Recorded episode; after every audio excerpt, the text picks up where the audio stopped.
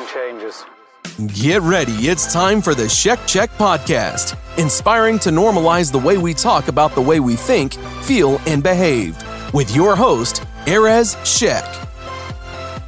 There, thank you so much for joining us this week. If you haven't already subscribed to the Shek Check wherever you are listening to us, as the famous musical group ABBA once said, take a chance on me. So right now, we as a global community, as a collective human community, are hyper aware of uncertainty. We are hyper aware of the unknown, which which can tap into so many different feelings and so many different thoughts because we do not do well with unknowns. We do not do well with uncertainty. The thing to note right now is that uncertainty, it's not new. It's not abnormal. It's just super slammed into our awareness right now. Uncertainty exists daily in our lives and in our worlds, and we find all sorts of ways to find certainty. We are wired to fill up our time, our minds, our knowledge with as much certainty as possible. Well, the idea of certainty.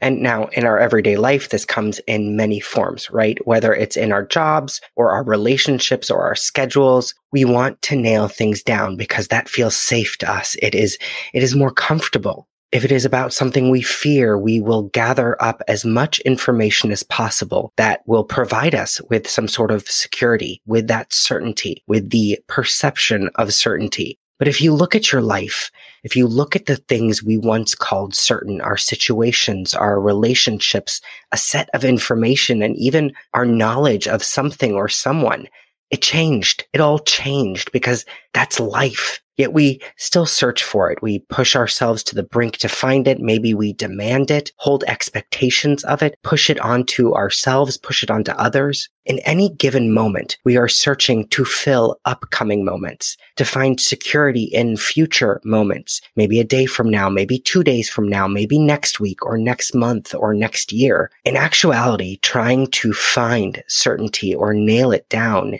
is just to comfort us. At least we like to believe it's going to comfort us. And right now, right now we are having to face the reality that we don't know a thing. We are being forced to acknowledge uncertainty full on and it's freaking us out. What is happening? The chaos, the fear, the anxiety, the worry, all of that is natural and it is real and it's okay. It's okay to see the chaos, to feel the fear, to feel the anxiety, to, to know that there is worry, that it all exists all of that is normal. And it's nothing any of us have done wrong to feel those things. We are responding to what is happening outside of us. And within that, we are searching for certainty. Our response is to find those walls that certainty can provide us. When really what we can be doing with all the uncertainty and the feelings that arise from it is to accept that to accept that that is what is happening and that is what we are feeling because we can't force certainty. We might try, but what ends up happening when we force it or search for it so strongly, something comes along and will uproot it. It will screw with us. It will screw with what we have decided to hold on to we become inflexible in a situation that we can actually start exercising flexibility. Okay, so let me scale this down a bit, like a big scale down from the uncertainty of a global pandemic. So personally for me, I have been working hardcore on developing my flexibility. And no, I'm not talking about my physical body or my physical flexibility, but what I'm talking about is kind of like a yoga for the mind, for emotional flexibility and flexibility with how I am maneuvering in this crazy little thing we call life. I very much was and am attached to the knowns of things. There is like an unlimited amount of things that I am always desperate to have in my known. I will read into everything to prepare myself almost. I will plan as much as I humanly can to prepare myself, to shield myself from uncertainty. Now, the thing is, is knowing things is important. Don't get me wrong, but it can kind of go into overdrive too, ingesting so much knowledge to be prepared for disaster or to be prepared for whatever is going to go wrong or is wrong with me or ingesting so much information to convince me that I am safe. Which I mean, just that search, just that ingestion of information to maybe a point of obsession, it can become toxic itself. And what about planning? Planning, I mean, planning is important, right? Making things as known as possible for me when I go into something or to do something is helpful. But I also know how planning can be an anxiety response, which is a coping skill and not really a healthy one because it can head into over planning like way too easily. The more I plan, the more attached I become to the plan, which again can fool myself into thinking it's safe. Except what's really happening is I become inflexible. And then when things don't go according to that plan I, that I've created in my head, I will get frustrated. Then I will get angry or I will be scared or feel pressure or be confused. I will actually feel more anxious. The things I was trying to do to reduce my anxiousness actually enabled it trying to find certainty in my plans, in the things I do, trying to find certainty in my answers and in my knowledge, trying to find certainty, period. It's all future based and it's all an attempt to quiet my worry and to put a full stop on my anxiety. What it's doing is not letting me accept that I am feeling anxious, not letting me accept that I am feeling fear, not accepting my feelings, period, in my right now, not accepting uncertainty, which means all the things I do to protect myself, to force certainty.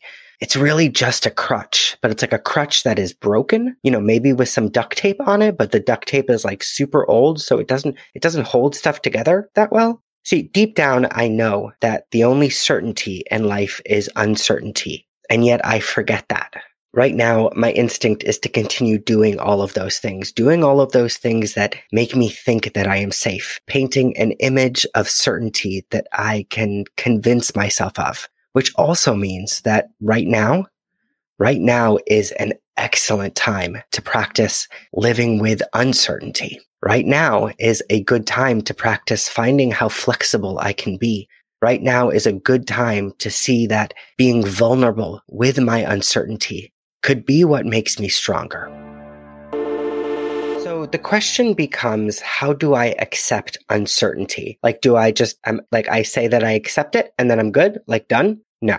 I think that's something that gets ignored a lot as we talk about everything being a process and, you know, reaching a goal and reaching a total amount of acceptance or enlightenment or peace with everything is that that's very big. And yes, all those things, everything we're doing is a process, but I can't look at it like that. I can't look at the end goal.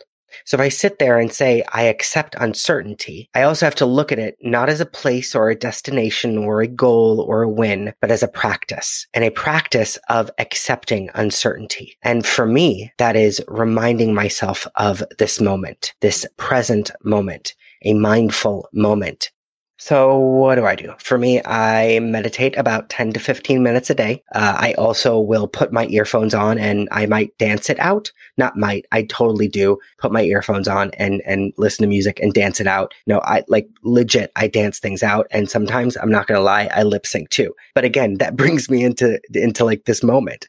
I identify my feelings because if I can identify it in that moment, then I can allow it. And then it doesn't grow into this like gigantic monster that will eat me. I've been taking walks and, you know, when I notice that my thoughts are taking me into the future tense or the past tense, I look down at my feet as they take each step. I pay attention to a car driving by or I actually hear the bird chirping.